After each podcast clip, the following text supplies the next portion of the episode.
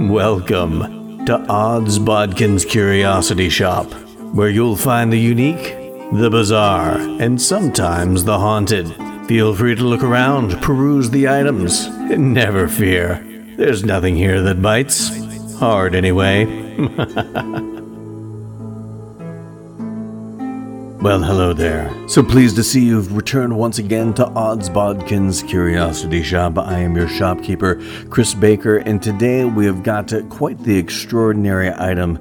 It may look like a simple collection of moths and butterflies as we pull the frame down off the wall. But if you notice closely, the centerpiece in this collection of moths and butterflies happens to go by the name of Rothschildia orizaba, or more commonly known as the orizaba silk moth, and a moth that is often tied to what is known as the obsidian butterfly and the Aztec god Itzpapalot. And sometimes, if you look closely enough, you'll see a little movement from this long dead moth and a season of rebirth in it. And that strangely leads us into the topic of today's episode. So let's pull out the mutoscope and take a look at the Netflix film No One Gets Out Alive. Now, No One Gets Out Alive is a movie that debuted at the end of September of last year. And it was one of those movies I heard lots of good things about, but never really took the opportunity to watch it because September and October were just loaded with so many movies and so many TV shows that I, I wanted to talk about here on the, on the podcast. And just the idea of trying to squeeze one more in that I, I might not even get a chance to talk about for some time. Uh, just, I, I was a little overloaded, so I decided to put off watching this until the new year. And wow, was I wrong in doing that? I really wish I would have watched this sooner because No One Gets Out Alive was uh, a very enjoyable movie right off the bat. It's based off a novel by Adam Nevill. And if you don't know who Adam Nevill is, but you did watch Netflix's movie The Ritual, which I just absolutely love. Just a stunning movie that uh, I kind of caught me by surprise, caught me off guard. Well, Adam Nevill is the guy who wrote the novel in which The Ritual was based on. And there's kind of a, a really cool tie in between the two movies that suggests they are in the same universe. We'll kind of talk about that here in a little bit. But No One Gets Out Alive really is a fantastic movie that it, it hits on a lot of horror levels.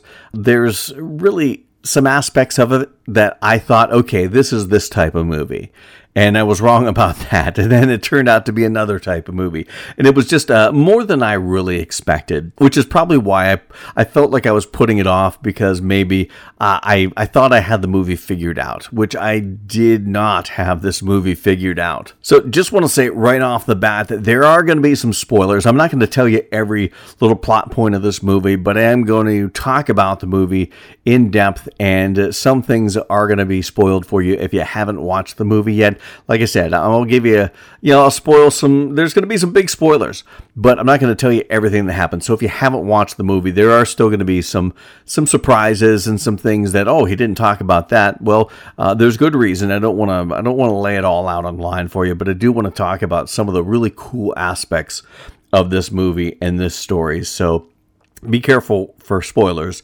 from here on out. Now, the movie starts with the opening credits. Uh, we see this archival film footage from a uh, archaeological dig back in, I believe, 1963. I think is the date. Uh, it's it's down in in Mexico. Uh, it's you know very Aztec in nature, and and we do find out this is uh, Aztec ruins. I believe the the Aztec capital city. I'm not going to butcher the name, but but you get the drift. And we see a lot of a lot of the archaeological uh, discoveries and discovery of this stone box that's surrounded by these moths. And it goes from that archival footage to this uh, young woman. She's in this dark, darkly lit room. We're not exactly sure. And we're really dropped right in the middle of this. Uh, she's speaking, I believe it's Portuguese, uh, talking about how she, she wishes she could come home. And then all of a sudden, some supernatural chicanery happens and we assume she's killed off screen. But during this whole scene, the box makes an appearance.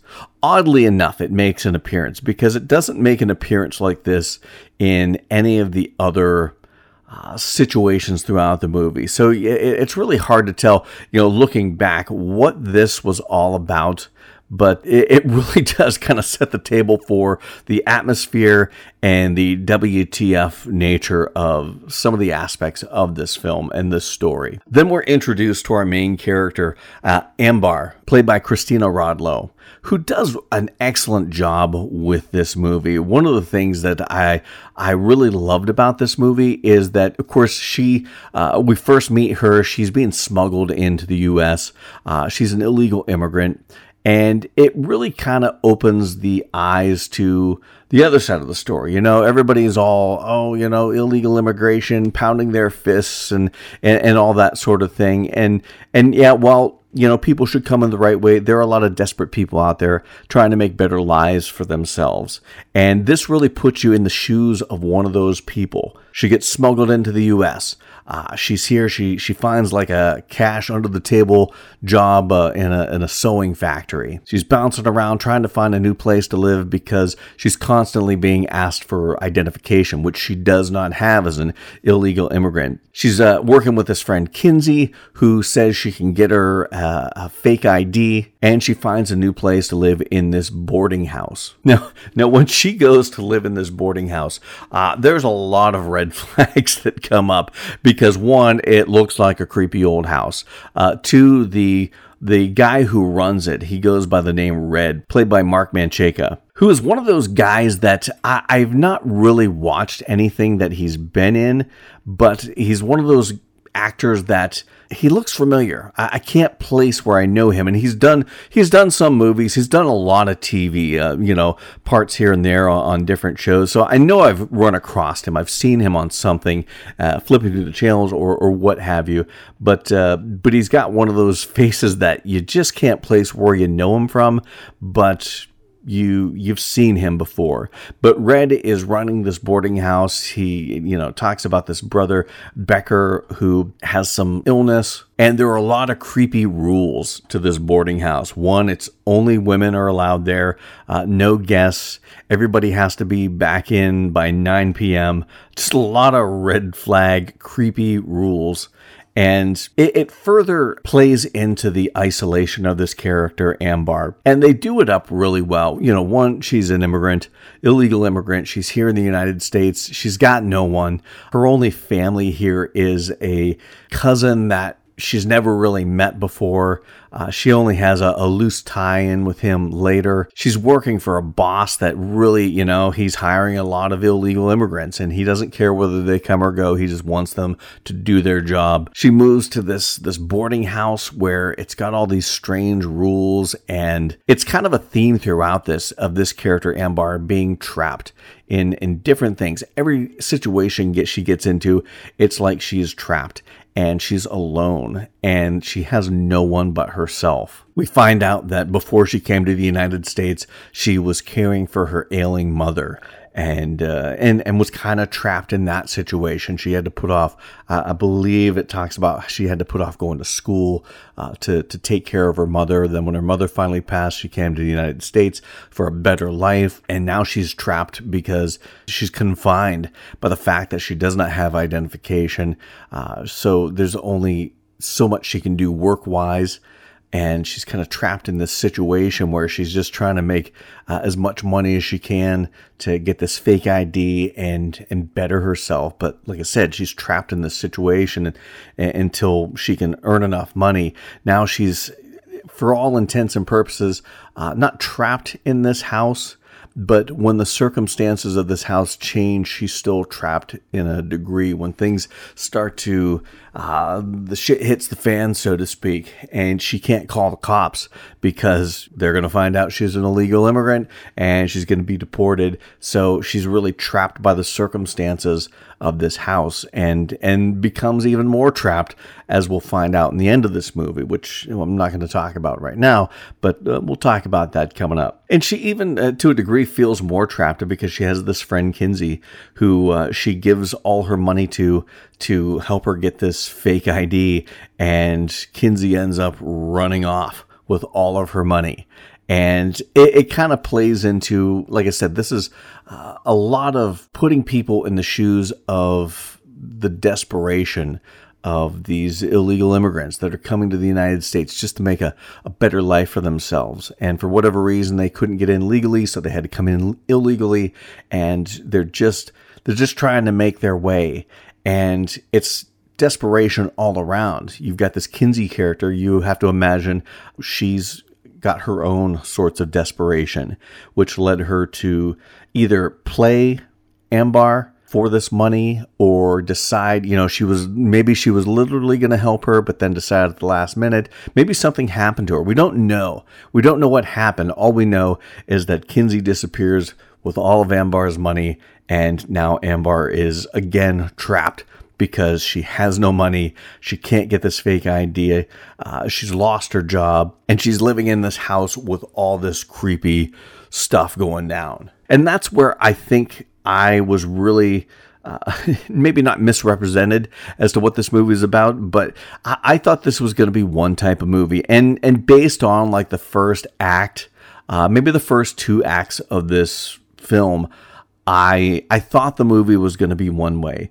We see a lot of ghostly apparitions in this house, and I have to tell you, a lot of them were creepy AF uh, because they did these ghosts uh, almost like bat-lit, shadowy uh, figures, but they had these glowing eyes, and not like not like two headlights or not like crappy digital effect glowing eyes. It was they were very subtle. It was almost like if you reflect light on a deer in a field or some animal in the woods uh, that light reflects and kind of bounces back at you. Uh, it was that sort of effect. Very creepy. Kind of like the effect they did with the vampires glowing eyes in midnight mass. Very creepy very much played into the atmosphere of this. It's a dark, gritty atmosphere, very much like The Ritual, which uh, was another Adam Adam Nevill story. But we start seeing all these ghostly apparitions uh, showing up, and and I thought it was going to be one of these movies where okay, we're going to make the ghosts seem like they're the bad guys, but then the got the creepy guys running the boarding house, and it's going to be that those ghosts are actually the victims of the creepy guys, and they're going to help the damsel in distress uh, win the day with uh, supernatural chicanery, and that's going to be your movie. And that's kind of what it felt like. But I found out that was not the case at all. Now, before we get into where things kind of turned with this movie. I, I, brought up Adam Nevill again, the author who wrote uh, No One Gets Out Alive, the book, and wrote the book that the uh, ritual was based off of. And I thought it was really cool. I didn't catch the first go around, but the second time I noticed that they have a scene where Ambar is in the kitchen of this boarding house and there's like a radio playing somewhere and you hear this broadcast and it talks about uh, coming up they're going to talk about the story about four hikers who are lost in the wilderness of uh, Sweden and more to come and that that's essentially the ritual right there they're they're talking about the ritual now in the ritual one of the guys i can't remember his name but he survives at the end spoiler alert. Uh, if you haven't seen the ritual, you really should. Uh, but according to this this radio report, this is apparently happening at the same time as the ritual, and either he hasn't come out of the woods yet, or he never came out of the woods. But uh, very interesting tie-in that this happens in the same universe as the ritual, and oddly enough, uh, there's a TV that you kind of catch a little bit of the, the corner of it on top of the refrigerator.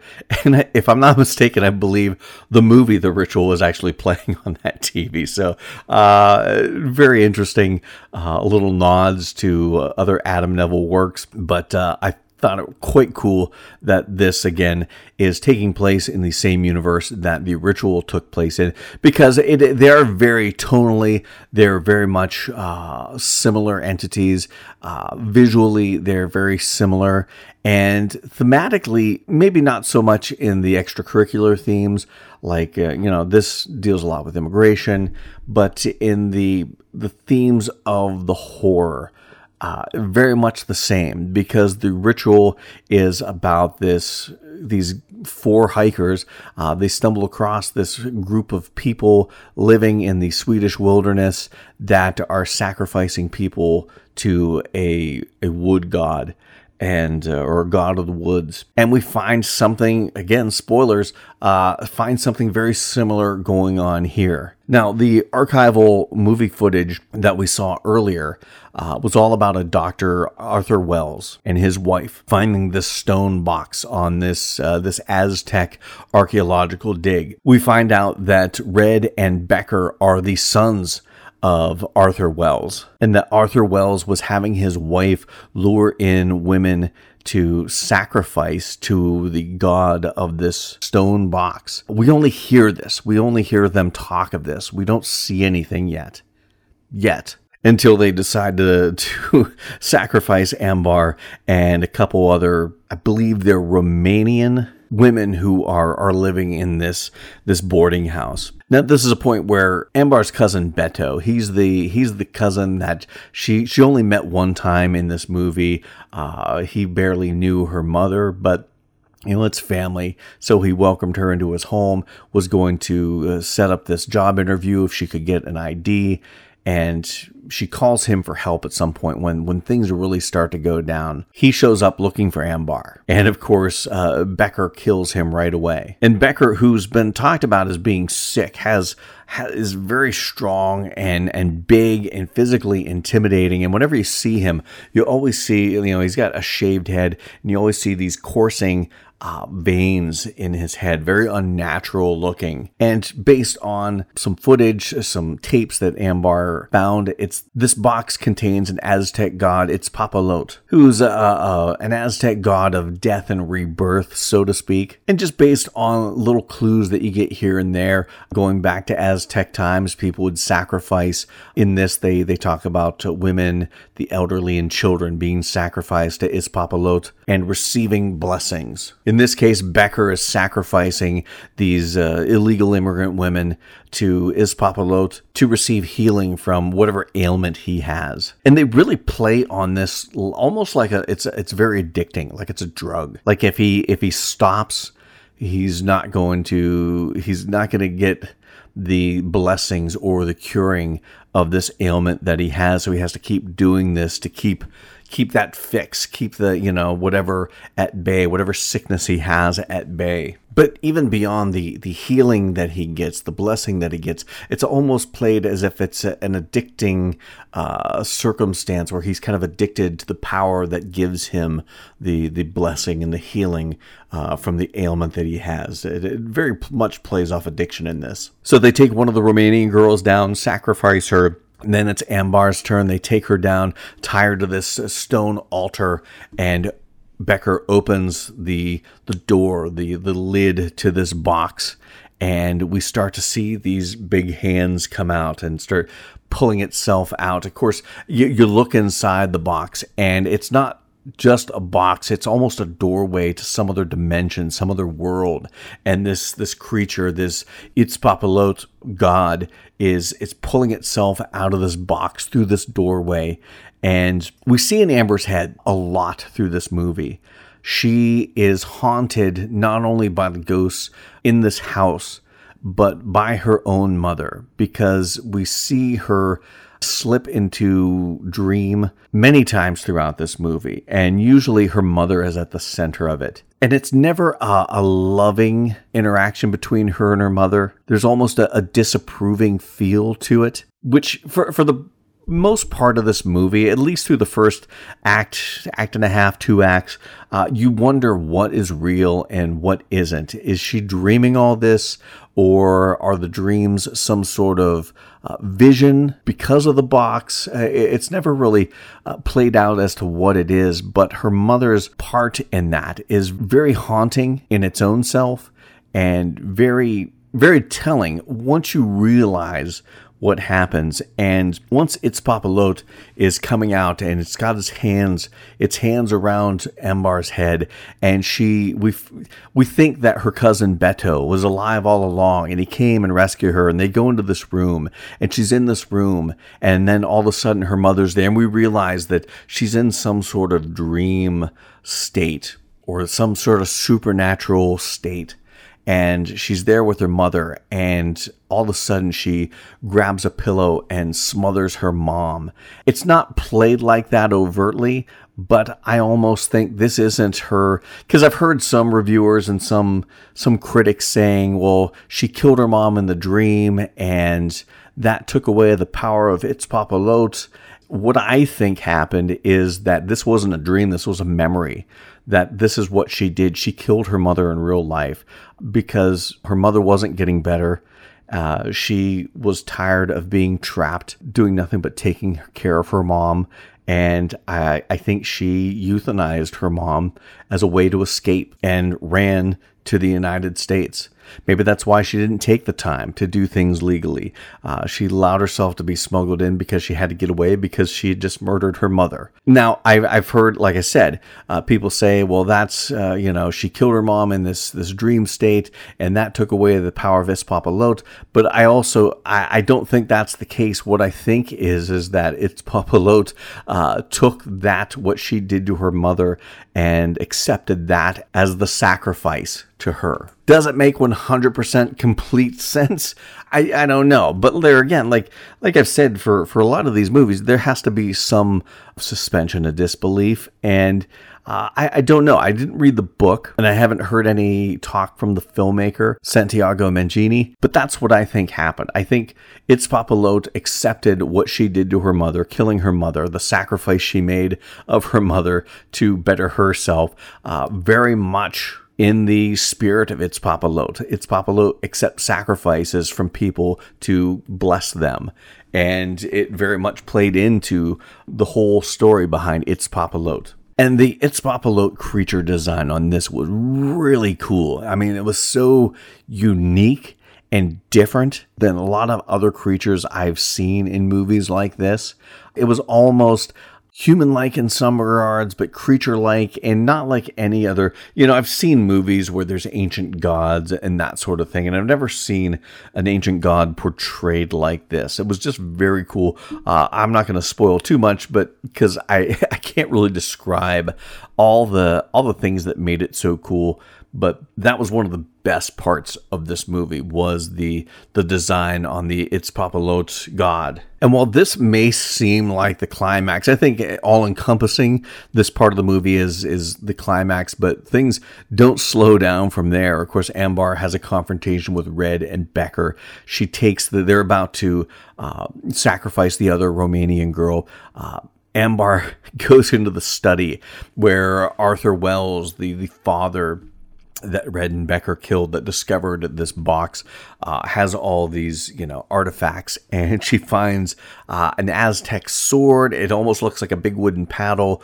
with shards of obsidian and she goes to town on, on Becker and Red and some of it's pretty gruesome. Uh, she she hacks into Red. She she hacks into Becker Becker tosses her aside and then steps on her ankle and breaks it. And it's probably one of the worst ankle breaks I've seen since Annie Wilkes hobbled Paul Sheldon in Misery but she ends up dispatching a Becker with a broken piece of obsidian glass. She slits his throat, he dies, and that leaves Red. She takes Red down and puts him on the altar and essentially sacrifices him to Itzpapalot. And as she's getting ready to walk out of the house, you can tell that Itzpapalot uh, accepts the sacrifice, it does red in, and her broken ankle miraculously heals. And then you see those coursing veins puff out like you saw in Becker throughout this movie, and that realize that she's feeling now the power, the restorative power after making a sacrifice. Uh, she's feeling that power that Itzpapalot can give you. And it's almost like she considers leaving for a second, but then it's like she can't. She starts to get that taste of that power that's running through her veins now and realizes that she's she's going to stay and she's going to find more people to feed to this god and that she's spent all this time going from one cage to another the cage of her mother. She escapes that. Uh, then the cage of being an illegal immigrant who's afraid to be found out to a cage where she's in this boarding house with all these strict rules that that don't make any sense and now she's caged by this boarding house again because she's essentially now a disciple of Itzpapalot and the caretaker of this box, this portal for this uh, Aztec god to come through and feed whenever she offers it a sacrifice. And, and a cage of the the the power of this addiction so, all in all, I really did love this movie. Like I said, I thought this was going to be a scary ghost in the house, but the ghosts aren't scary. It's the evil person that owns the house that killed all those people and made them ghosts, and they're going to help the heroine vanquish the the evil killer. And it, it was that to a degree, but Adam Nevill brought another aspect to this story by by having Red and Becker not just be killers, not just killing women because they like to torture women or, or something sick like that, but because they're sacrificing these women to this ancient Aztec god was just a twist on the end that made what could have been a, boring and mundane and very pedestrian plot uh, just made it a little something special. And when you add in the cool creature design, and the way they gave it uh, not even an ambiguous end. I-, I think it's fairly obvious that Ambar is going to stay in this house and she's going to continue the sacrifices, which I, I guess could lead to a sequel. I, I, hope they don't do that. I I like it being left ambiguous. You know, we know where sh- she's gonna go. We know what she's gonna do. We don't need to see all this rehashed again. So hopefully they don't do a sequel, but it, it lets the mind wander where things go from there. And that's that's not a bad thing when it comes to a, a good horror movie. That's one of the things that I, I heard a lot of people complaining about is that they didn't get enough backstory. They didn't get enough into the mythology of its Papa Itzpapalot and the god and the, the sacrifices and things like that. But if you paid attention to the movie, you paid attention to the beginning where they're showing the archival footage, you paid attention to the pieces of artifact and the papers that Ambar goes through in the study, you make out. You don't need to have it spelled out for you that this doctor, this this Arthur Wells, uh, this archaeologist was digging around in Aztec ruins, found a box that dealt with Aztec gods and sacrifice. Uh, you don't need all that spelled out for you. I mean, it's all, you use the context clues and it's all, enough of it's there. I don't need to know why Itzpapalot needs sacrifices.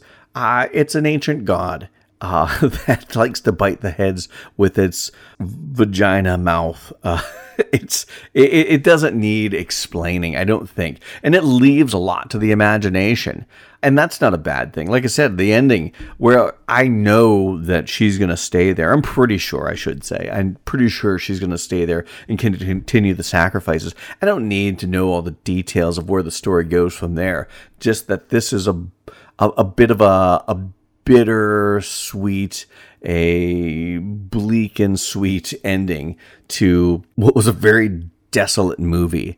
The Ambar character, you felt her her aloneness and you felt her isolation. I've watched a lot of movies as of late that really played off of isolation, and usually get isolation with the wide shot up high, uh, with the lone person or the lone car driving, and and a lot of isolation set up that way, but I, I, like how this set up isolation in a different way. Making her an illegal immigrant, which is a different kind of isolation. Making the fact that she's got nowhere to turn. Uh, she can't turn to the police. Uh, she's got no family.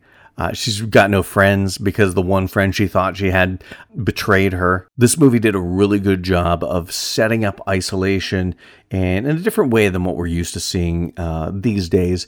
It, it also played into the atmosphere of this house and the haunted nature of that, the haunted nature of Ambar with her mother and these visions and dreams she kept having of her mother. And you knew something wasn't right there. Something didn't feel right. It wasn't as if her mother just drifted off in her sleep and was just coming to say, I love you, honey, and I wish you the best as I'm here in the hereafter. It wasn't like that at all. There was there was tension set there between her and her mother in these these dreams and these visions.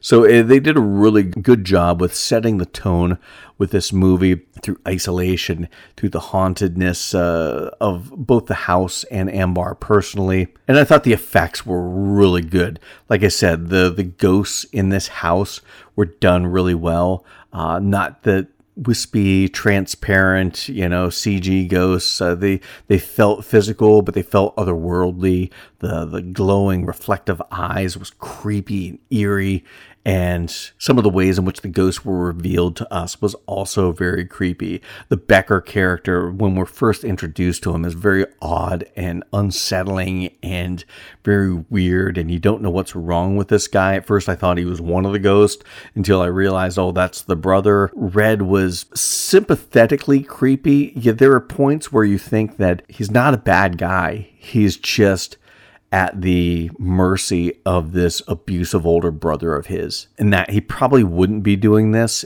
if it weren't for the fact that his brother is going to beat the shit out of him and kill him if he doesn't do what he's told.